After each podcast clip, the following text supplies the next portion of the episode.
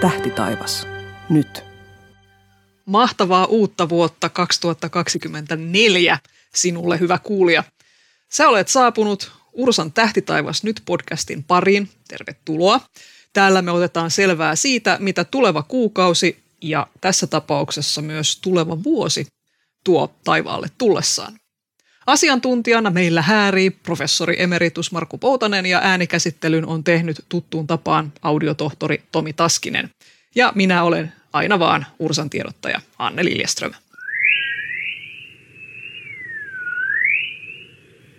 No niin, hei Markku, hyvää uutta vuotta. Meillä alkaa kuulla tämän podcastin kuudes vuosi. Joo, hyvää uutta vuotta itse kullekin säädölle. Kylläpä sitä aika kuluu. Kuule, no, Jos olisit, olisit kysynyt, että kauanko ollaan tehty, niin no ehkä pari vuotta, mutta jaa, se on viisi vuotta jo tulee lähteä liikkeelle, niin siinä se menee. Katsotaan, mitä tänä vuonna tulee. Mä luulen, että se on tämä pandemia, joka aiheutti jonkinlaisen aikavääristymän ja niitä vuosia ei lasketa. Mutta meillä on kuulijamäärä koko ajan kasvussa, ihmeellistä kyllä, mutta tervetuloa uudetkin kuulijat mukaan. Me yleensä näissä jaksoissa aina kerrataan tällaisia perusjuttuja, että, että uudetkin kuulijat pysyy mukana ja, ja kertaus kun on tuttuun tapaan opintojen äiti, niin sitten vanhatkin kuulijat saa vähän sitten kertausta siinä samalla. Se on hyvä ja terveellinen asia. Mä ajattelin vähän sellaista, että näin kun meillä taas alkaa uusi vuosi ja vanhat kujeet, niin tota, me voitaisiin ottaa tämmöinen katsaus tähän alkavaan vuoteen, että mitä me tiedetään tässä vaiheessa siitä, että minkälainen vuosi on tulossa taivaalla, noin niin kuin suunnilleen, semmoinen tiivistys. Joo, ja tämähän on sillä tavalla helppoa, helppoa hommaa, kun ei tarvitse valaa tinaa tai katsoa T-lehdistä tai hankkia kristallipalloa – hankipa Ursan tähdet vuosikirja. Sieltähän mekin tätä aika paljon katsotaan ja luetaan. Ja e, se, mikä tietysti on, on hienoa, että useimmat näistä taivaan tapahtumista, niin ne voidaan laskea etukäteen. Planeettojen liikkeet, tähtien näkymiset, kaikki tämmöiset. Se, mikä tietysti tuottaa sitten hankaluuksia, minkä takia tätä podcastia kannattaa kuunnella, ajankohtaiset asiat, esimerkiksi nämä ilmakehän ilmiöt, kuten revontulet, myös komeetat, kaikki tällaiset, niin niitä ei kauhean paljon etukäteen pysty ennustamaan. Ja ne me kerrotaan sitten näiden äh, niin sanottujen tavallisten tapahtumien lisäksi aina tässä äh, kunkin kuukauden kohdalla, että mitä nyt on odotettavissa. Ja sitten tietysti kun me ollaan kamalan herttaisia ja sympaattisia, niin kaikki haluaa kuunnella sit, kun me täällä näistä asioista puhutaan. Tämä mun vakaa uskomukseni ja toiveeni tässä. Mutta tosiaan tämä Tähdet vuosikirja, eli nyt korkattiin Tähdet 2024 on semmoinen jonkinlainen selkäranka, mitä me täällä noudatetaan, mutta sitten vähän lihotetaan aina ajankohtaisia aiheita sen mukaan, että mikä tuntuisi silleen sopivalta. Mutta hei, oikeasti katsotaan nyt sitä vähän tätä vuotta 2024 tälleen alkuun. Eli, eli tähtitaivas ja kuu, nehän varmaan pyörii siellä normaalisti, kuten muinakin vuosina. Ne pyörii normaalisti ja tuossa kun päästään sitten tämän – tammikuun tapahtumiin, niin katsotaan siellä sitten, missä asennossa se tähtitaivas on nyt tammikuussa. Mutta tosiaan siellä on myös se hyvä muistaa, että joka kuukausi tähtitaivas on aina vähän eri asennossa ja kun vuodi, vuosi kuluu, niin me ollaan nähty sitten vuoden aikana koko se tähtitaivas, mikä täältä Suomesta pystytään näkemään, että vaikka, vaikka nyt tässä vuodenvaihteen tienoilla me ei nähdä kuin puolet sitä tähtitaivaasta, niin sitten kun tullaan tuonne kevääseen tai sitten kesän jälkeen syksyyn, niin silloin me katsotaan sinne avaruudessa juuri vastakkaiseen suuntaan ja me nähdään sitten siellä sitä yötaivasta, mikä nyt on tällä hetkellä päivätaivaana. Ihan sen takia, että me ollaan planeettana auringon toisella puolella ja meille aukeaa sitten ne näkymät, mitkä keväällä, mitkä syksyllä oli siellä auringon toisella puolella näkyvissä. Nyt me nähdään keväällä sitten asioita sieltä toiselta puolelta taivasta. Mutta meillä on ilmeisesti vähän kuuhun liittyen, niin meillä on yksi pimennys tulossa. Joo, osittainen kuun pimennys syyskuussa. Se nyt ei kauhean näyttävä sinänsä ole, ja, ja sitten ihan niitä loppuvaiheita taitaa olla, että niitä ei Suomesta näe, mutta tämä on tämmöinen, mikä nyt Suomesta näkee. Mutta sitten jos pikkasen mennään tästä Suomen ulkopuolelle, niin siellähän tulee tuossa tota, huhtikuussa oikein iso mediatapahtuma, kun täydellinen auringonpimennys näkyy Meksikossa ja, ja erityisesti Yhdysvaltain alueella ja siitä varmaan kyllä kuullaan sitten, vaikka Suomessa se ei näykään, niin eiköhän nuo tiedotusvälineet ja netti ole sitten täynnä tätä tämän pimennyksen hehkutusta, että hyvä varoittaa näin etukäteen. Se, mä, joku vuosi, en muista nyt mikä niistä se oli, mutta Yhdysvalloissa oli iso spektaakkeli. Siellä oli täydellinen auringonpimennys näkyy yhdellä kaistaleella siitä mantereen halki ja mä yritin NASAn sivuilta löytää yleisesti tietoa auringonpimennyksistä ja siellä ei löytynyt mitään muuta. tai piti todella penkoa, että sieltä löytyi tietoa niin kuin muina vuosina tapahtuvista pimennyksistä, kun siellä oli vaan nyt tämä seuraava oli niin framilla siellä. Ja he itse asiassa tuossa nyt vuonna 2023 oli edellinen tämmöinen osittainen kuumpimennys, niin siinä jo vähän todettiin, että sitten 2025 on vähän parempaa taas luvassa. No mitäs planeetat sitten? Planeettoja näkyy aina jaksottain. Planeettoja näkyy jaksottain ja nyt toi, no tietysti jos lähdetään ihan sieltä sisimmästä eli Merkuriuksesta, niin se näkyy nyt maaliskuussa iltataivaalla ja sitten tuolla syksyllä, syys- ja joulukuussa niin näkyy aamutaivaalla. Sehän aika vilkkaasti siellä menee, että se on semmoinen parin viikon pätkä, kun se näkyy sitten kohtuullisen hyvin tältä Suomesta ilta- tai aamutaivaalla ja se joudutaan aina sitten tuolta vuosikirjasta tarkkaan katsomaan ne hetket ja toivoa, että sitten sattuu olemaan selkeä ja näkyvyyttä sinne taivaan rantaan, jos haluaa sen nähdä. Eihän se, eihän se mikään himmeä ole, että kyllä se näkyy sieltä, mutta kun se on aina siellä vaalealla taivaalla, sen löytäminen voi olla hankalaa ja ne on vain ne tietyt ajat vuodesta, kun, kun niitä sitä voi nähdä, mutta sitten jos tullaan näihin vähän helpommin löydettäviin ja nähtäviin, niin tietysti Venus. Nythän se on tässä äh, ollut aamutaivaalla aamutähtenä tämän menneen vuoden syksyllä ja vielä tuossa joulukuussa näkyy ja ihan tässä vielä tammikuun alussakin saattaa näkyä vielä aamulla, mutta sitten se painuu tuonne auringon suuntaan ja näkyy aika huonosti tuossa oikeastaan koko vuoden, paitsi sitten ihan siellä vuoden lopussa niin tulee iltataivaalle näkyviin, että Venus ei ole kauhean hyvin näkyvissä nyt tänä vuonna, mutta kyllä se sieltä löytyy vielä sitä vuoden lopusta, kun sinne saakka jaksaa odotella. Ja mennään sitten tänne maanradan ulkopuolelle. Mars on seuraava ja sehän nyt näkyy vielä aika heikosti tässä tämän kevätkauden ajan, että täytyy odotella tuonne syksyyn, siellä näkyy paremmin, mutta sitten taas Jupiter. Jupiterhän näkyy oikeastaan, voi sanoa, että tämä on aika hyvä Jupiter-vuosi. Se näkyy nyt tässä kevät, keväällä, tai tämän talven ja kevät-talven aikana, niin iltataivaalla ihan kivasti. Sitten se painuu sinne auringon suuntaan kesäksi ja sitten taas syksyllä, kun yöt alkaa pimentyä, niin sitten se taas äh, näkyy paremmin. Eli, eli Jupiter on semmoinen, mikä voisi sanoa, että tämä on ihan hyvä Jupiter-vuosi tällä. Ja sitten jos vielä viimeinen, viimeinen paljain silmin näkymä, niin Saturnus, sehän nyt on tässä näkynyt, näkynyt menneen syksyn aikana, alkutalven aikana, niin iltataivaalla ja aika matalalla. Ja sitten taas kesän jälkeen pikkasen korkeammalla, ei paljon, mutta se on vielä vähän heikosti näkyvissä, mutta kyllä kun sen tietää, missä se on, niin sieltä se löytää. Eli sanotaan tuommoinen, mikä tämä olisi, keskitasoinen planeettavuosi, ei mikään erityisen hyvä, mutta ei mikään toivottoman huono. Ja sitten meillä on pitkästä aikaa, itse asiassa tavallaan ensimmäistä kertaa ihan, ihan näin tiukkaa kamaa, nimittäin ensi vuonna olisi tulossa ehkä, taas ehkä paljain silmin nähtäviin yksi komeetta, joka jo tiedetään.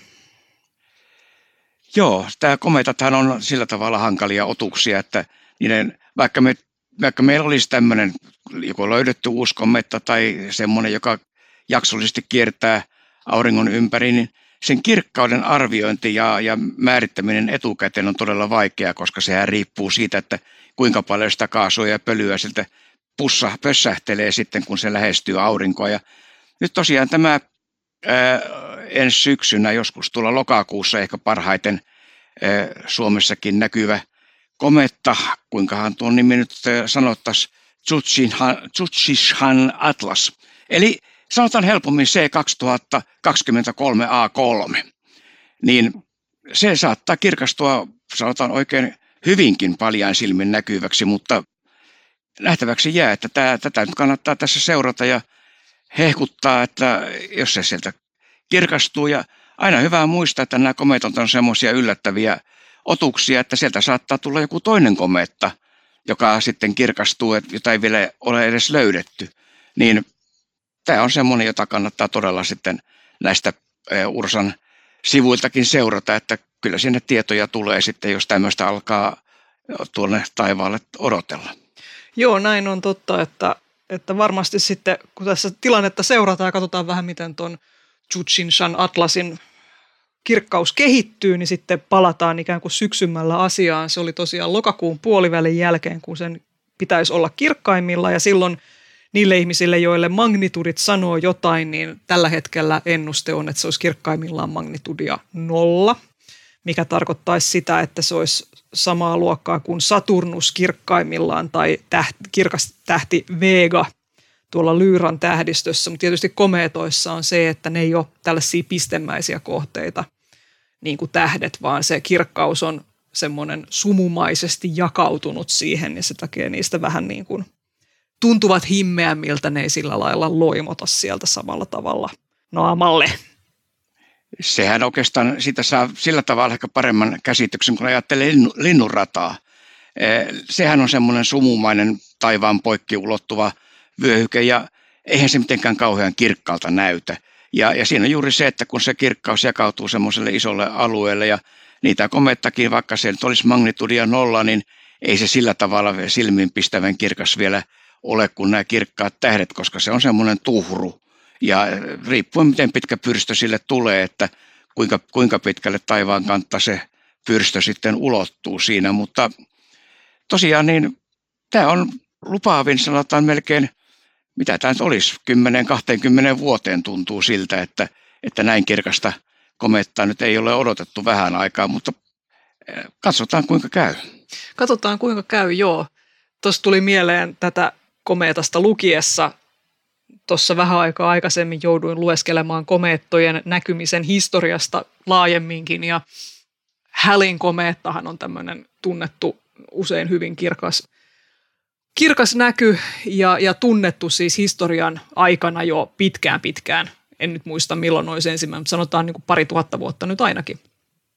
Ja, ja tota, ja tietysti mitä taaemmas mennään historiassa, niin sitä epävarmempia ne on sitten tunnistaa siitä tekstistä tai lähteestä ehkä ihan tarkalleen, että mistä komeetasta tai oliko kyse edes komeetasta.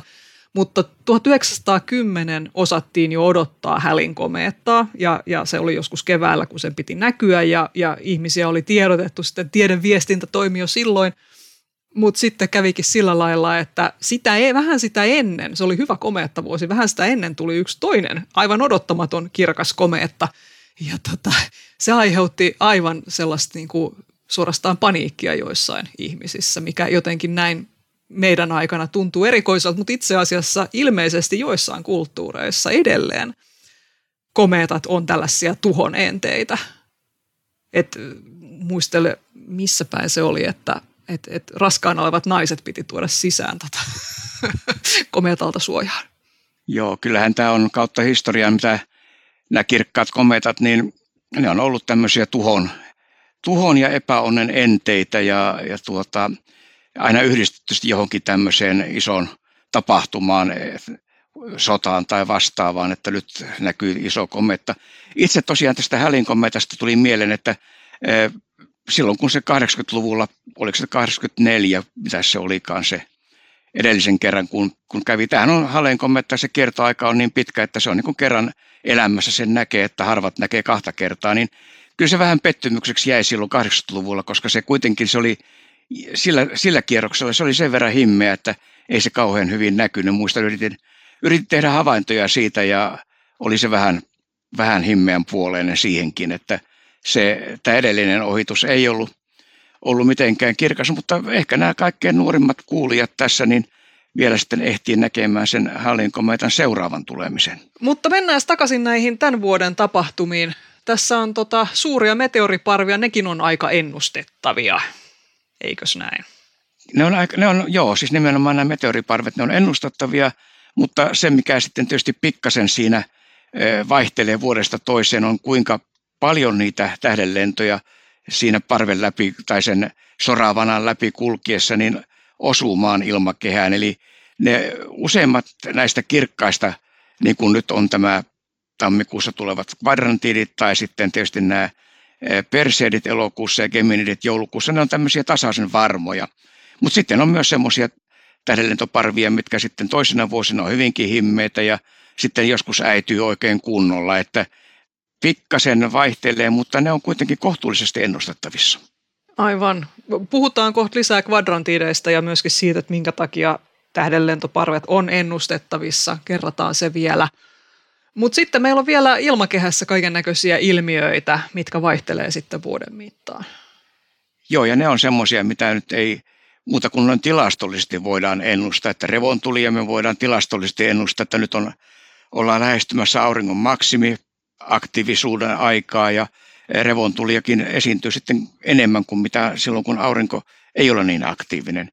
Tai se, että, että talvella pakkasella näkyy jääsumuhaloja tai helmiäispilviä, keväällä näkyy sitten yläpilvissä haloja ja, ja niin edelleen. Eli tämmöisiä tällä tasolla, mutta se, että koska niitä näkyy, kuinka kirkkaita, missä näkyy, milloin näkyy, niin sitä me taas ei voida etukäteen ennustaa. Tänne sitten vaan jälkikäteen kerrotaan, että tämmöisiä oli. Mutta hei, mennään nyt sitten ihan tähän itse asiaan, eli tammikuun taivaan tapahtumiin. Tammikuu 2024.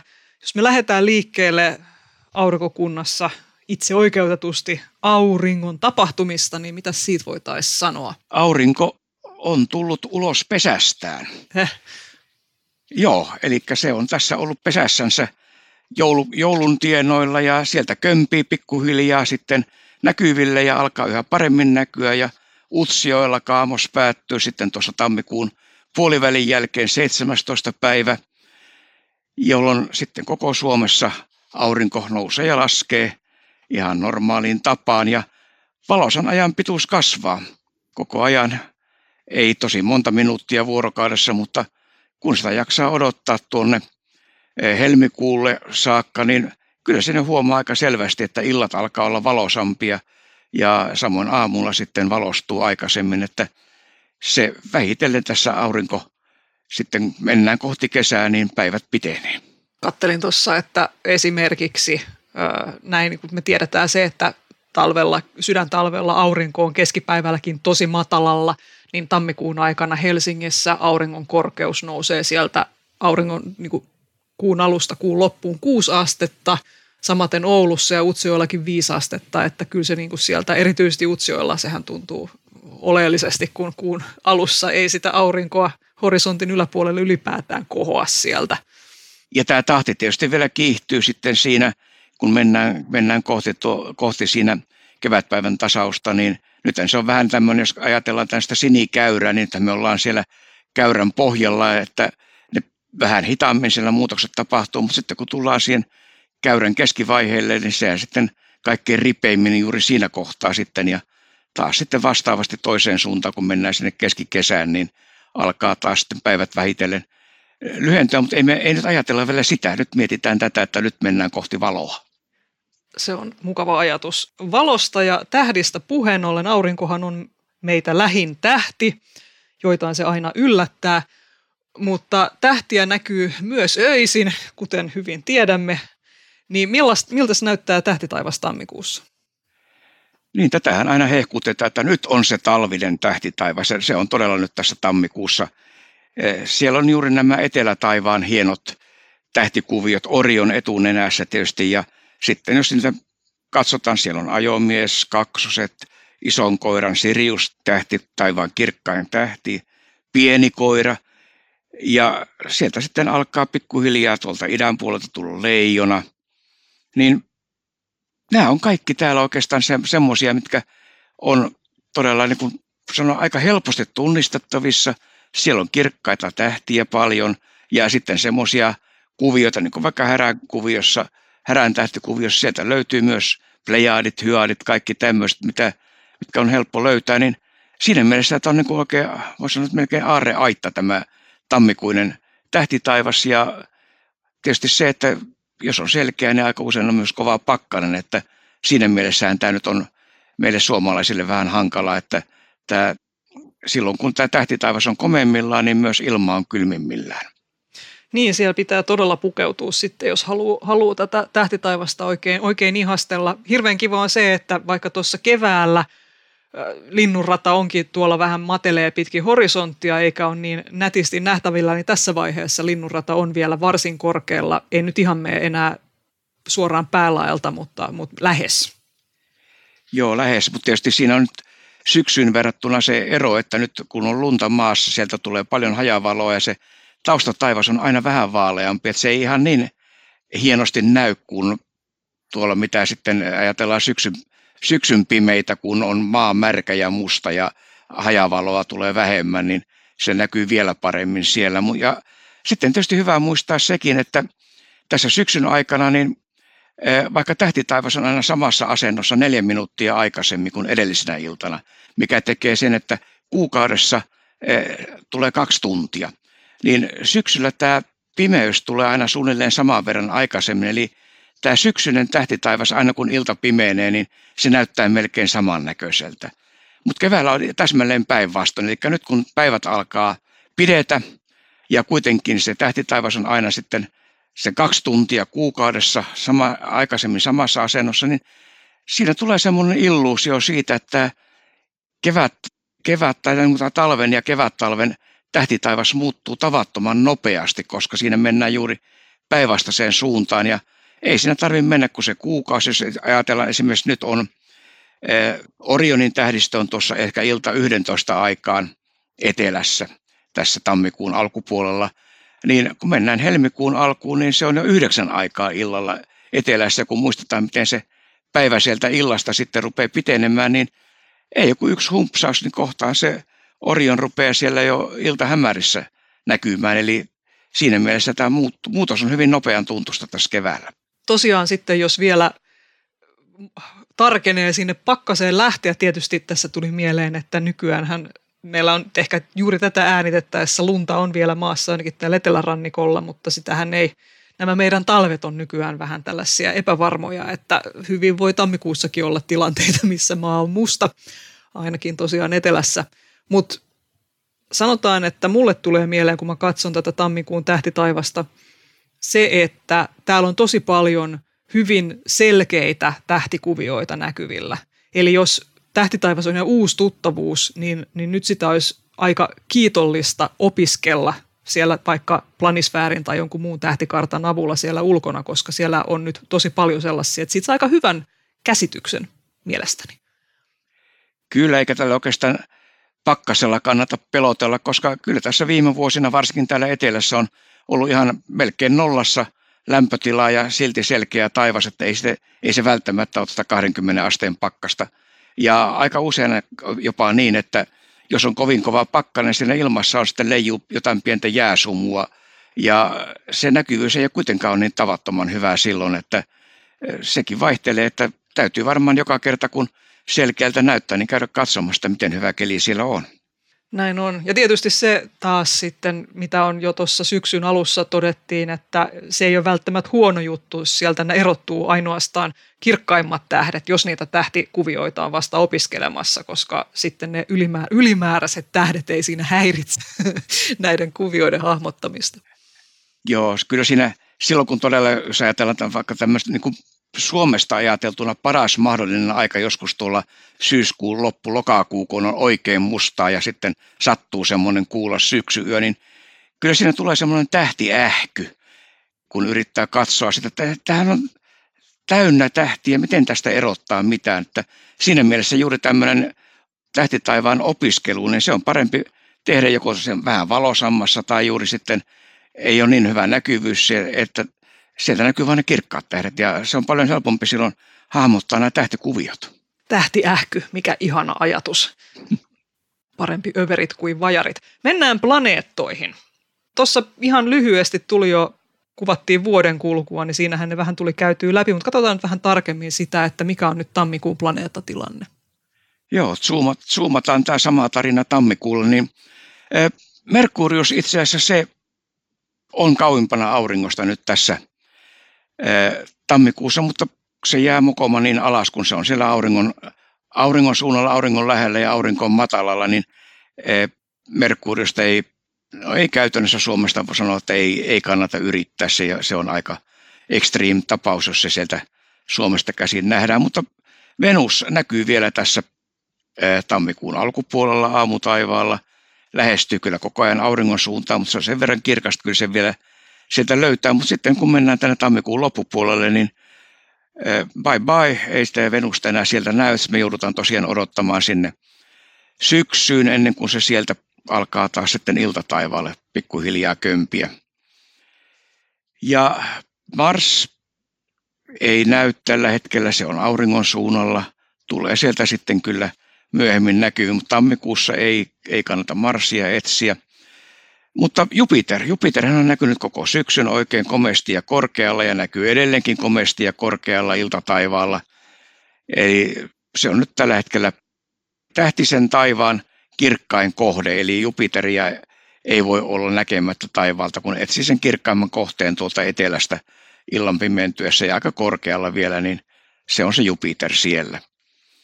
Ja jos vielä otetaan tuosta Saturnus samaan syssyyn, niin – se on näkynyt iltataivaalla hyvin matalalla siellä etelän lounaan suunnalla ja edelleenkin lähestyy aurinkoa ja kyllä se voi, menee jo aika ekstriimiksi tuossa tammikuun loppupuolella, että ei sitä enää kovin helppo sieltä ole löytää, että Saturnus jää, jää sitten, jos kuun alkupuolella sitä ei näe, niin jää sitten tuonne myöhempään aikaan tänä vuonna. Tästä tuli mieleen se, että maapallohan on myöskin planeetta ja edelleen aika usein kuulee tätä uskomusta, että, että vuoden aikojen lämpötilaerot johtuisi siitä, että, että meillä olisi silloin lämpimämpää, kun maa on lähempänä aurinkoa, mutta näinhän se ei ole. Meillä itse asiassa maapallo on lähimpänä aurinkoa nyt kolmas päivä tammikuuta – kun maapallo liikkuu vähän sen soikealla radalla, niin, niin meidän pohjoisen kannalta tilanne on tällä lailla nurinkurinen, että kyllä se vaan pitää vuoden aikojen lämpötilaerot etsiä sieltä maapallon pyörähdysakselin kallistumisesta, että me ollaan vaan nyt kallistuttu poispäin auringosta tässä vaiheessa, niin sitä varten meillä on näin kylmä ja pimeä täällä. Joo, tämä aika hyvin osoittaa sen, että miten vähän tämä maan rata on soikea, eli se tosiaan se soikeus ei kyllä juurikaan – tuohon vuoden aikoihin ja lämpötiloihin vaikuta. Ja tämän maan akselin kaltevuuden ja, ja tämän vuoden aikojen ajat, niin se voi sillä tavalla itse kuvitella, että meillä on se aurinkopallo tuossa keskellä ja sitten maa, jonka pyörimisakseli sitten on se 23 astetta kallellaan siihen maan rataan, ratatasoon nähden, niin pidetään se pyörimisakselin suunta, se pysyy vakiona. Eli kun sitä maapalloa kierrätetään siinä auringon ympäri, niin välillä tämä meidän pohjoinen pallonpuolisko on niin, että se, se on sitten osoittaa sinne enemmän kohti aurinkoa ja nyt tässä talvella niin ollaan siellä toisella puolella. Tämä pohjoinen pallonpuolisko osoittaa poispäin auringosta. Eli pyörimisakselin suunta pysyy vakiona, mutta kun maa kiertää auringon ympäri, niin välillä me ollaan kallistuneena aurinkoon päin ja välillä poispäin ja nyt me ollaan poispäin. Ja pyörähdysakselin osoittamisesta samaan suuntaan, niin siitähän on se hyöty, että meillä se pohjan tähti löytyy aina aika lailla samasta kohtaa taivasta, että koko muu taivas näyttää pyörivän sen ympäri. Ja tämä johtuu ihan siitä, että se meidän pyörimisakseli pohjoisen suunta osoittaa siihen suuntaan. Joo, se, se, se, se, se ottaa siihen, se on suunnilleen, mitä se olisi, semmoinen kuun läpi mitä verran. Se on hyvin lähellä kuitenkin sitä pohjantähden suuntaa tällä hetkellä se maan pyörimisakselin suunta ja se on semmoinen myös, sanotaan näin, että tähtitaivaan alla et koskaan pääse eksymään, koska aina tietää, missä on pohjoinen hyvä. Nyt voi olla huojentuneena tästä. Huoje, to, tosi, tosi myös, jos eksyy tähtitorniin, niin tähtitornissa yleensä sitten kaukoputken pyörimisakseli, toinen pyörimisakseli, ainakin näissä vanhemman mallisissa kaukoputkissa, osoittaa sinne taivaan napan, eli pohjatähden suuntaan, niin myös tähtitornin sisällä tietää, missä on pohjoinen. Tämä on kyllä hyvä. Just mietin siinä, että miten iso harrastaja tähtitorni pitää olla, että sinne suoranaisesti eksyy. Että jos mietin nyt Ursan tornia kaivopuistossa, niin siellä on parempi olla eksymättä kauhean pimeällä, että sieltä kupsahtaa muuten portaikkoon. Tai joutuu turmiolaan. tai joutuu turmiolaan, kyllä siellä on haalareita ja tornipäiväkirja ja puhelimia ja sellaista kaikkea, mutta ei ole vessaa. Ei kannata sinnekään eksyä. No niin, no mennään eteenpäin nyt joka tapauksessa. Vielä kuusta voisi sanoa jotain. Kuu, siellä se kiertää maapalloa ja, ja aurinko sitä valasee milloin mitäkin osaa siitä. Miltä kuu näyttää nyt tammikuussa? No se on tässä tammikuun vähän puolta väliä. Uusi kuu on 11. päivä tammikuuta, eli se viikko on sellainen, jolloin ei kannata kuuta lähteä etsimään taivaalta. Se on ensinnäkin lähellä auringon suuntaa, hyvin matalalla siellä, sekä ennen sitä uutta kuuta että jälkeen uuden kuun, niin ei, sieltä, ei sitä paljon sieltä löydy. Mutta sitten kun mennään kohti tammikuun, tai mennään tammikuun puoleen väliin ja sieltä, sieltä ohi, kun kuu lähestyy puolta kuuta, niin silloin se pikkuhiljaa rupeaa kohoamaan korkeammalle korkeammalle iltataivaalla ja sitten kun on täysikuu 25. päivä, niin silloinhan se loistaa oikein komeasti ja korkealla. Eli täysikuu on nyt siellä, missä aurinko on kesällä. Ja siitä saa niin käsityksen siitä, että kun aurinko paistaa kesällä korkealta taivaalta, niin nyt täysikuu paistaa sieltä korkealta taivaalta. Eli täysikuu näkyy sitten ja valaasee taivasta. Ja tämä on, tämä on sitten semmoinen ilmainen pihavalo siellä tammikuun loppupuolella. Näkee hyvin kulkea yöllä ulkona, jos on selkeä ja kuu paistaa, niin ei sillä muuta valoa tarvita. Tuossa syksyllä, kun mietittiin sitä, että milloin kuuta olisi tavallaan niin kuin parasta katsella, koska täysikuun aikaa se tosiaan näyttää vähän platkulta siinä mielessä, että siellä ei, ei varjoja näy ja kuun pinta näyttää silleen, ei nyt tasaväriseltä, mutta silleen tasaiselta, että se ei kauhean kolmiulotteiselta – näytä, mutta sitten puolen kuun aikaan se olisi jees. No sitten harva jaksaa aamulla könytä katselemaan kuuta, ellei todella paljon tykkää kuusta. Niin äh, ilta taivaalle tämä kasvava puolikuu, niin se oli aikas matalalla, mutta tilannehan on nyt vissiin paranemassa pikkuhiljaa, kun mennään tuonne kevättä kohti.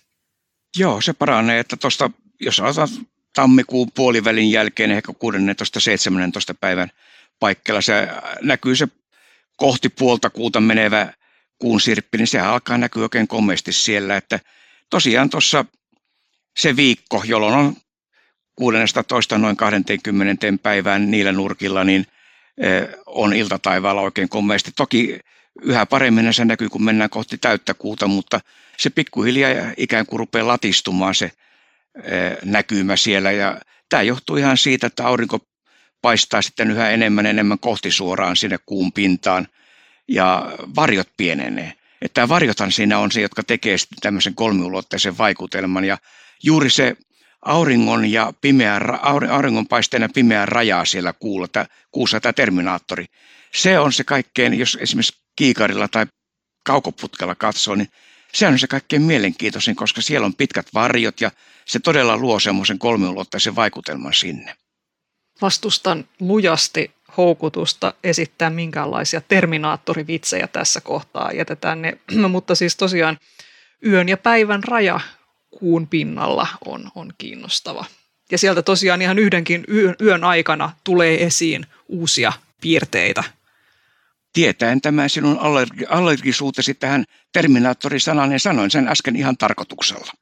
Ole allergia, ole allergia ollenkaan, mä vaan yritän olla – pitää jotenkin nyt asiallisena tämän podcastin hyvänen aika.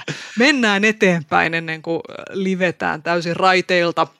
Nimittäin nyt sitten kuuhun liittyen vähän sitä, että, että silloin kun ollaan uuden kuun aikaan ja, ja kuu ei ole taivaalla, yötaivaalla, niin silloin on, taivas on pimeämpi, koska kuu, kuu ei luo sinne ylimääräistä valoa. Ja tällöin taas sitten voi kaikki himmeempiä kohteita katsella sieltä, niin kuin esimerkiksi sitä linnunrataa, joka tuossa mainittiin jo, mutta myöskin tähdenlentoja. Niitähän näkyy joka yö ihan, jos vaan malttaa ja tarkenee olla siellä riittävän pitkään odottelemassa. Tällaisia niin sanottuja sporadisia meteoreja näkyy siellä silloin tällöin aina.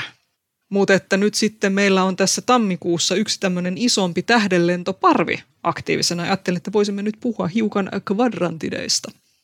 Joo, ja jos tämä sijoitetaan tähän kuun näkymiseen, niin tämä tänä vuonna pikkasen sitten haittaa, koska tämä kuun viimeinen neljännes, eli se viimeinen puolikuun vaihe siellä, tämä maksimihan, tämän tähdenlentoparven maksimi on neljäs päivä tammikuuta, eli tässä juuri paripäiväinen loppiaista ja kuun mokoma on siellä juuri aamutaivaalla, aamuyön taivaalla, jolloin tämä tähdenlentojen maksimi sattuu olemaan, niin se jonkun verran häiritsee sitä, mutta toivottavasti nyt ei liikaa.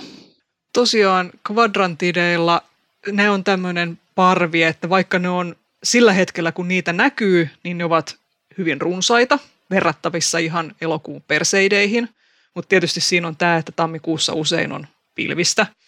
Mutta siinä on myös se, että nämä näiden maksimi on, kuten sanotaan, hyvin terävä, eli siinä missä perseidejä näkyy useampana yönä varsin paljon, niin kvadrantideilla on hyvin terävä maksimi, ja niitä näkyy eniten vain neljän tunnin aikana.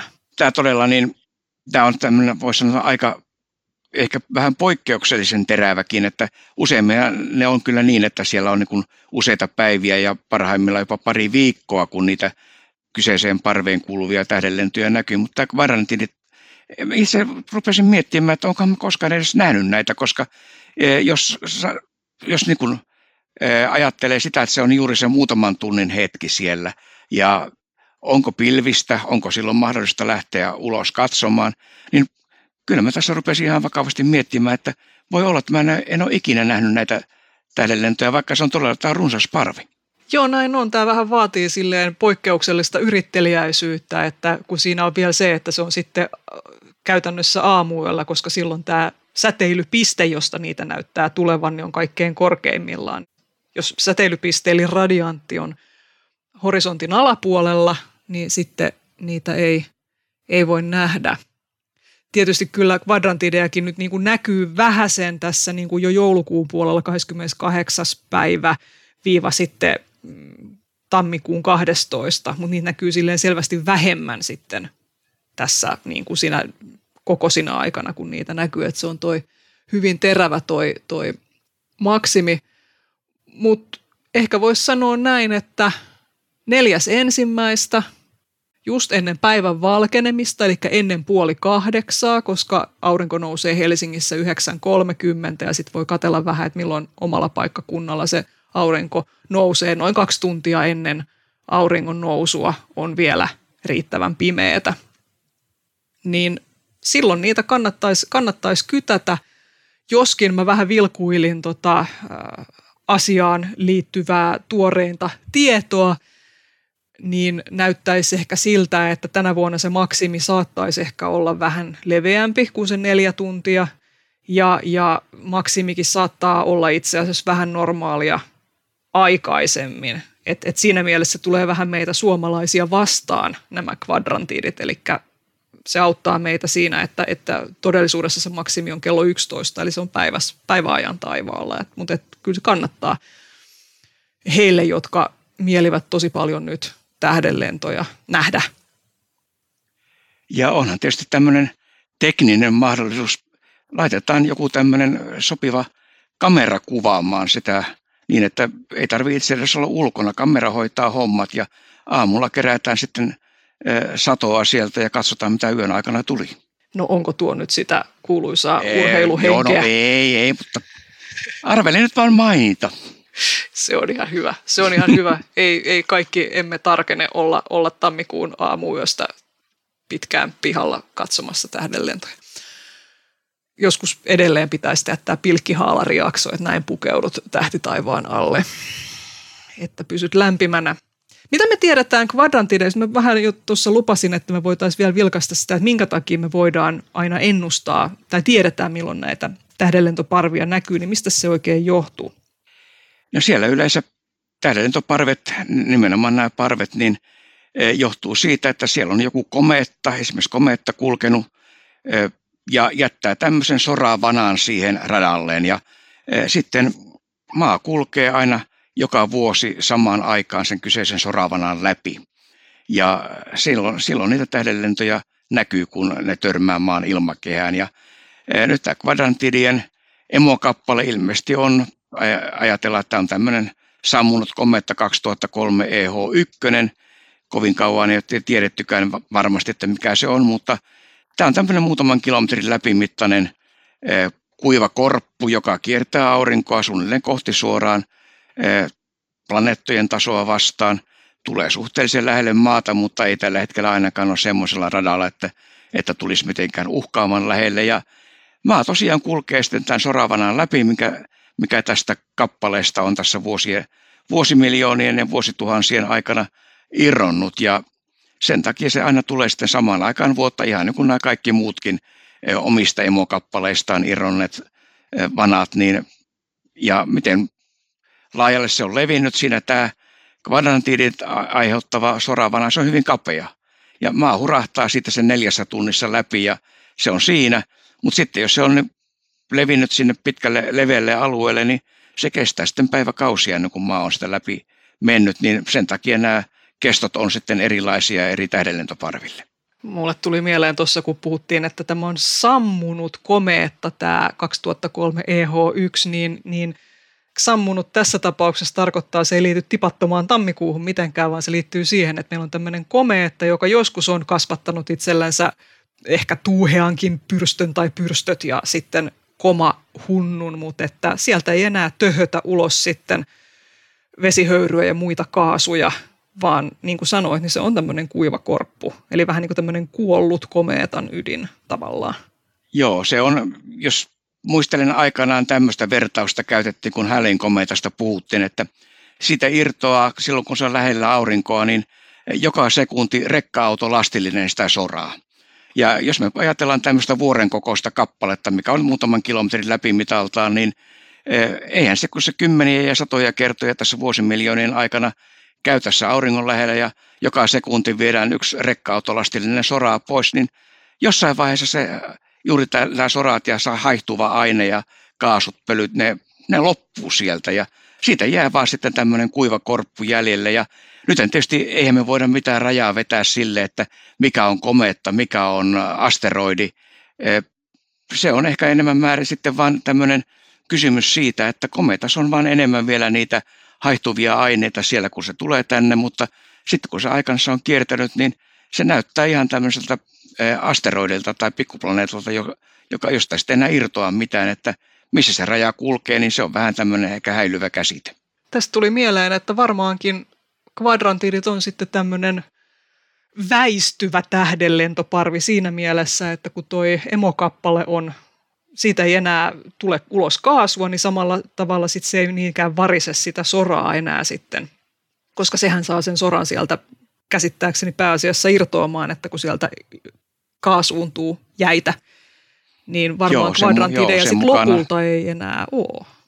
Joo, sen mukaan ne tulee sieltä ja tosiaan kun sitä kaasua ei tule eikä, ne, eikä se poksahtele sieltä mihinkään, niin eipä sieltä kukaan sitä käy irrottamassa muuten. Eli joo, nyt vaan kiireesti tammikuussa katsomaan, jos vielä näkyisi.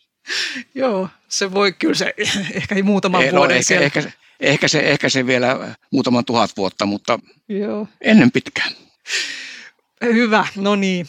Mennään nyt vielä ilmakehään sitten katsomaan näitä varsinaisia ilmakehän ilmiöitä. Tietysti meteoritkin sitä ovat, koska ne ilmakehässä se hehku aiheutuu, mutta mitäs meillä on ilmakehällä tarjota tammikuussa?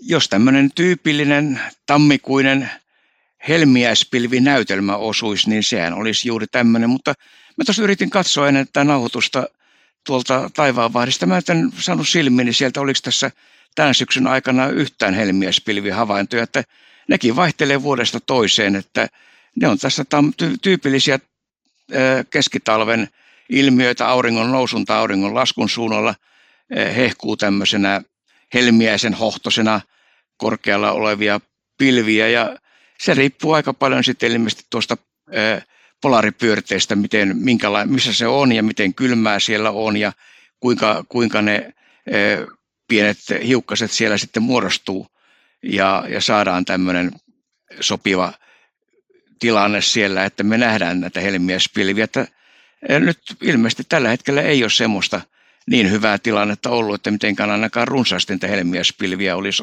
esiintynyt tässä tämän vuodenvaihteen tienoilla tai joulukuussakaan. Tämä on, joo, mä itse asiassa olen peräti etsinyt tietoja polaaripyörteen lämpötilasta ja ilmeisesti hommahan menee sillä lailla, että silloin kun se polaaripyörä jotenkin pysyttelee suunnilleen napapiirin sisällä, eikä sieltä tule mitään lonkeroita tänne etelämmäs sitten aiheuttamaan kylmää ilmaa jossain vähän etelämpänä, niin, niin kun se on tämmöinen hyvin rajattu, niin silloin siellä on keskimäärin sen, enemmän sellaiset olosuhteet, että siellä näitä, näitä helmiäispilviä voi, voi muodostua. Että tällä hetkellä siellä jotain lonkeroita oli näkevinäni ja en ole ollenkaan eksperti tässä asiassa, mutta tulkitsin, että mahdollisesti just tässä vaiheessa vielä polaripyöri ei ole semmoinen sopiva, mutta esimerkiksi tuossa 2020 alkuvuodesta, niin silloin näkyy tosi paljon, jopa monena päivänä peräkkäin näkyy helmiäispilviä, että jäädään odottamaan, mitä polaripyöre keksii. Ja, ja että saadaanko semmoinen, että polaripyörästä siellä pitää tosiaan olla vähintään 78 astetta pakkasta, että näitä helmi, helmiäispilviä voi siellä syntyä, että jäädään odottamaan. Enitenhän niitä näkyy tosiaan pohjoisessa, mutta että, että täällä etelässä ne on aika paljon harvinaisempia, mutta ehkä vielä käyt sekä. Ja sitten jos se todella on kirkkaita, niin eihän niitä voi olla näkemättä. Tässä oli, olisikohan tästä vajaa kymmenen vuotta aikaa, oli kerran todella siis eh, aikamoinen spektaakkeli ihan täällä eh, pääkaupunkiseudulla. Ja siellä sitten ilta hämärissä, niin porukat tuli multa kysymään, mitä nämä on, minkä takia tuo taivas on tuon näköinen. Että siis se todella silloin, kun se on kirkas, niin kyllä se on, kyllä se on silmiinpistävän näköinen. Se on niin erikoisen näköinen verrattuna esimerkiksi normaaliin iltaruskoon. Näin on, joo. Mutta kaikki ulokkeet ristiin, jos sellaista haluaa harrastaa taatakseen hyvät taivasnäkymät. Emme takaa, että se toimii, mutta impulssi tehdä näin on kova. Revon tulia pitäisi näkyä nyt. Mä just kattelin tuossa, että niin sanottu auringon pilkku luku, eli paljonko auringon pinnalla on auringon pilkkuja, oli 120 tällä hetkellä, kun tätä tässä joulukuun puolta väliä ennen äänitellään. Eli ainakin auringonpilkkujen puolesta olisi luvassa ihan hyvää meininkiä vielä. Kyllä, ja sitten tietysti vähän aina tuurista kiinni, että kun sillä auringon pinnalla tapahtuu näitä purkauksia, että e, suuntautuuko se tänne maan suuntaan vai onko se jonnekin sivuun. Ja kyllä tässä nyt on tosiaan marraskuun, joulukuun aikana niin ollut muutaman kerran ihan komeita revontulia. Siis Etelä-Suomea myöten on näkynyt. Tietysti Lappiin kun mennään, niin eihän se mitään erikoista ole. Ainahan siellä melkein näin eteläsuomalaisen näkökulmasta, niin ainahan siellä mukaan näkyy niitä, mutta tosiaan täällä etelässäkin niitä on ollut ja nyt varsinkin kun auringon aktiivisuus lähestyy sitä maksimia ja sitten vielä tuossa oikeastaan se kaikkein paras aika on juuri tämän maksimin jälkeen. Siellä sitten yleensä esiintyy tämmöisiä sopivia purkauksia niin, että niitä revontulia näkyy tässä. Voisi, jos tämmöisen ennusteen tekisi, että seuraavan kahden vuoden aikana, niin olisi odotettavissa ihan komeita revontulia ihan Etelä-Suomea myöten. Hyvä ennuste. Ja tietysti näin eteläsuomalaiselle hyvä tapa pysyä kärryillä tästä revontulitilanteesta on seurata tosiaan Ilmatieteen laitoksen verkkosivujen avaruussääennustetta ja sitten tilata sähköpostiin revontuli hälytys, mikä onnistuu hakemalla netistä avaruussääkeskus ja revontuli hälytys. Niin sieltä löytyy ohjeet, miten tämän hälytyksen saa, saa tilattua omaan sähköpostiin ja sitten tämä palvelu lähettää aina sähköpostia, kun Etelä-Suomessa on hyvät mahdollisuudet nähdä revontulia just sillä hetkellä, mutta se ei tietysti huomioi pilvisyyttä, joka tietysti edelleen on meidän riesanamme täällä. Joo, eikä, eikä myöskään huomioi sitä, että jos sulla sattuu olemaan eh, sähköpostissa ääni päällä, että se kilahtaa, kun tämä viesti tulee. Mä joudun tuossa yksi yö pistämään sitten kännykän äänettömälle, kun se aina kerran tunnissa kilahti, että nyt on revontulia ja sinä vaan käänsit kylkeä siellä. oli pilvistä, oli täysin pilvistä ja taisi sataa vielä luntakin, että en mennyt katsomaan. Joo. Tosiaan auringonpilkut liittyy revontuliin sillä lailla, että, että erityisesti näin kun ollaan tässä auringon aktiivisuusmaksimia lähellä, niin se on usein just nimenomaan näiden auringonpilkkujen läheisyydestä, kun lähtee erilaisia purkauksia ja töhähdyksiä, jotka sitten heittävät avaruuteen näitä aurinkotuulen hiukkasia, jotka sitten, jos ne osuu maapallon ilmakehään ja erityisesti tähän niin magneettikenttään, niin voivat sitten, se on aika monimutkainen prosessi, mutta summa summarum aiheuttavat sitten magneettisia häiriöitä ja, ja revontulia.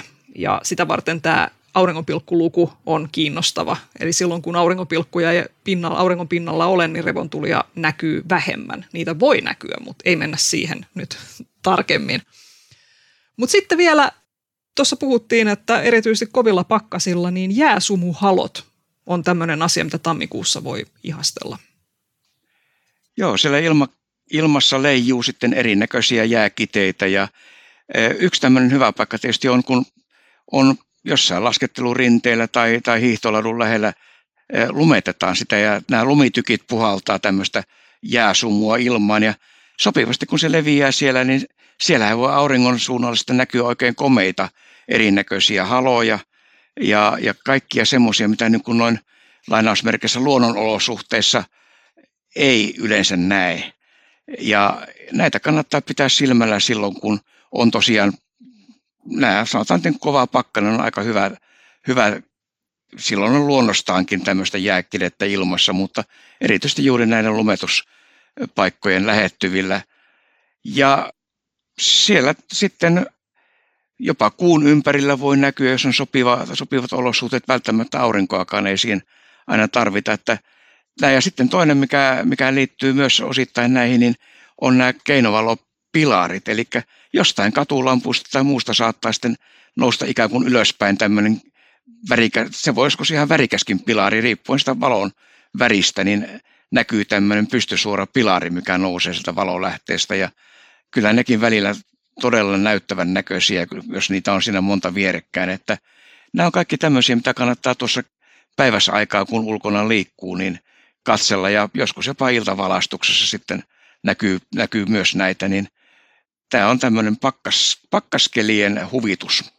Pakkaskelien huvitus. Melkein sanoisin, että silloin kun on kovasti pakkasta, niin kannattaa vilkasta aurinkoa päiväsaikaan, koska aika todennäköisesti siinä näkyy auringon läpi ikään kuin ylhäältä alas tai alhaalta ylös. No sanotaan alhaalta ylös nousee semmoinen pystysuora, ei sen tarvi olla mikään kirkas, mutta semmoinen vähän niin kuin semmoinen viiva tai pilari menee siinä. Se on nimeltään auringon pilari ja toimintaperiaate on sama kuin näissä keinovalopilareissa, että siellä on tietyn muotoisia jääkiteitä sitten ilmassa, jotka aiheuttaa siihen tällaiseen miekkamaisen näyn kyllä tuossa itsenäisyyspäivänä oli tämmöinen todella upea.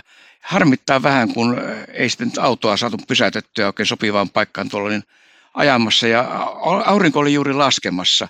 Ja oli niin upea, mä en tiedä onkohan mä koskaan nähnyt niin upeita punaista auringonpilaria, kun siellä oli tässä laskevassa auringossa. Se nousi tuonne varmaan 2-30 astetta taivaanrannan ylä, taivaanrannasta ylös tämä kirkkaan, melkein voi sanoa melkein kirkkaan punainen pilari, että se oli todella näyttävän näköinen siinä ja, ja tämmöisiä aika harvoin näkee näin, näin hienoja, mutta välillä se oli ilmeisesti aika sopivat olosuhteet silloin itsenäisyyspäivän iltapäivällä, että kaikkia tämmöisiä näkyy. Ja ilmeisesti mitä taivaanvahdista katselin, niin olihan siellä päivällä sitten näkynyt oikein komeita kaikkia muita haloja yhtä lailla. Siinä oli tammikuu 2024 lähdetään katsomaan, mitä uusi vuosi tuo taivaalla tullessaan. Me palataan näihin asioihin taas sitten tammi-helmikuun vaihteessa. thank you